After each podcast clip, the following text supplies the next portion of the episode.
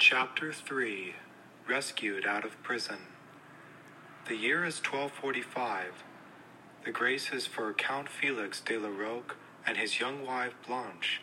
Everything tended to make their lives bright and happy, and grief, with careless kindness, seemed to pass them by. A beautiful home, tenants who looked up to them with admiration, respect and love, a loving child, and above all, the priceless treasure of a living faith. These were the gifts lavished by a bountiful providence upon this happy pair.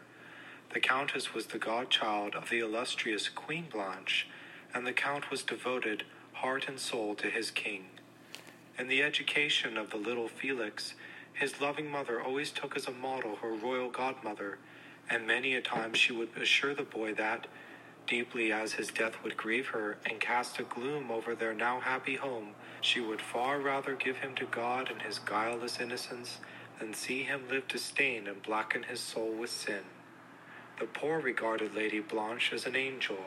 Her purse was ever open to relieve their wants, her aid was ever at their service in sickness, and the most repulsive malady did not deter her from hastening to their side.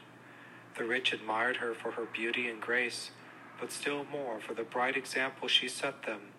They sometimes tried to imitate it, or resolved to walk in her footsteps at some future time. Count Felix was too a loyal subject, and too good a Christian not to place his services and his purse at the disposal of the king. Even though the thought of him leaving to go on crusade made his noble wife desolate, far from seeking to change his resolution, she urged him on rather, and frequently, by her wise suggestions, aided her beloved husband, now a crusader and a soldier of the cross. And then came the bitter hour of separation.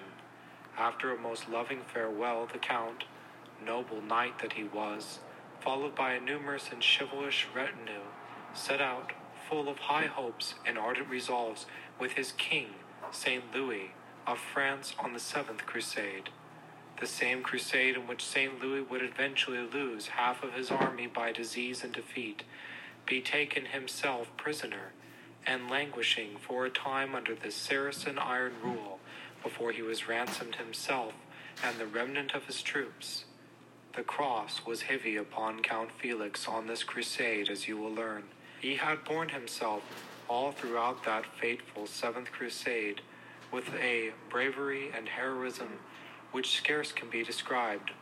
Our Lady's Knight, his soldier comrades styled him, for he never went upon the battlefield without specially recommending himself to Mary, wore a large silver medal next to his heart, and had a small picture of our Blessed Mother painted upon his shield. At last he fell, pierced by the lance of a Moslem chief, and was left upon the field for dead. Here the protecting care of the Queen of Heaven was first evinced, for when, later on, the cruel foe began to heap indignities on their lifeless victims, it was found that Felix still lived. The lance had glanced aside, turned from its course by the metal which lay next to his heart, and now his true misfortunes began. His captors dragged him to prison, thrust him into a dungeon, and tore from his bruised form whatever of value met their gaze. One of his most precious treasures was a rosary with a golden chain and ruby beads. The rubies had always reminded the pious count of the drops of blood which in the Garden of Gethsemane ran trickling down from our agonized Lord, and the large ruby in the center of the crucifix of a drop of blood from his sacred heart. This they took, also a miniature of his wife, exquisitely painted and set in a frame of precious stones. The Count seemed to have inspired his captors with a special hatred, for not another prisoner was treated with such unvarying cruelty. When the king sent to inquire as to his fate and offered to ransom him regardless of the cost, he was invariably met with the assurance of his death, and the weary months dragged on.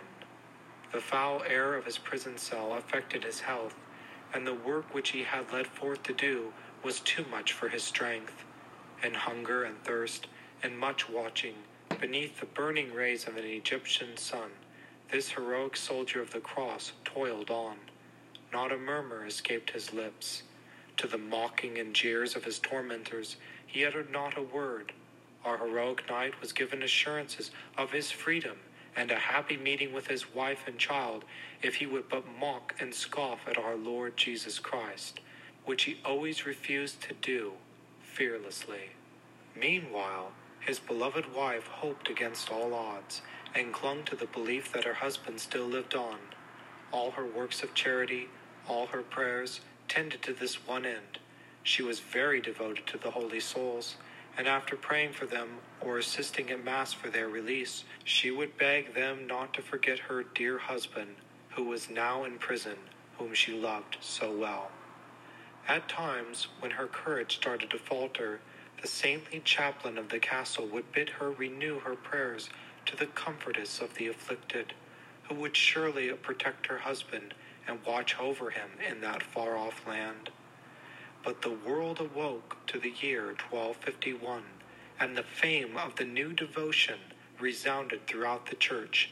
It penetrated to France, and Lady Blanche was among the first to have herself enrolled in the confraternity of the Brown Scapular, together with her child.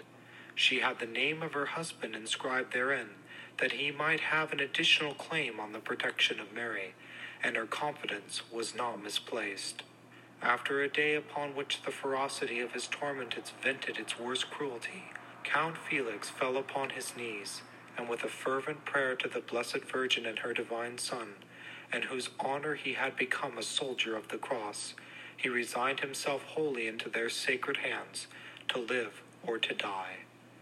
At that moment, a venerable man in the garb of a monk appeared before him, and placing a scapular around his neck, opened the prison door and bade him go in peace.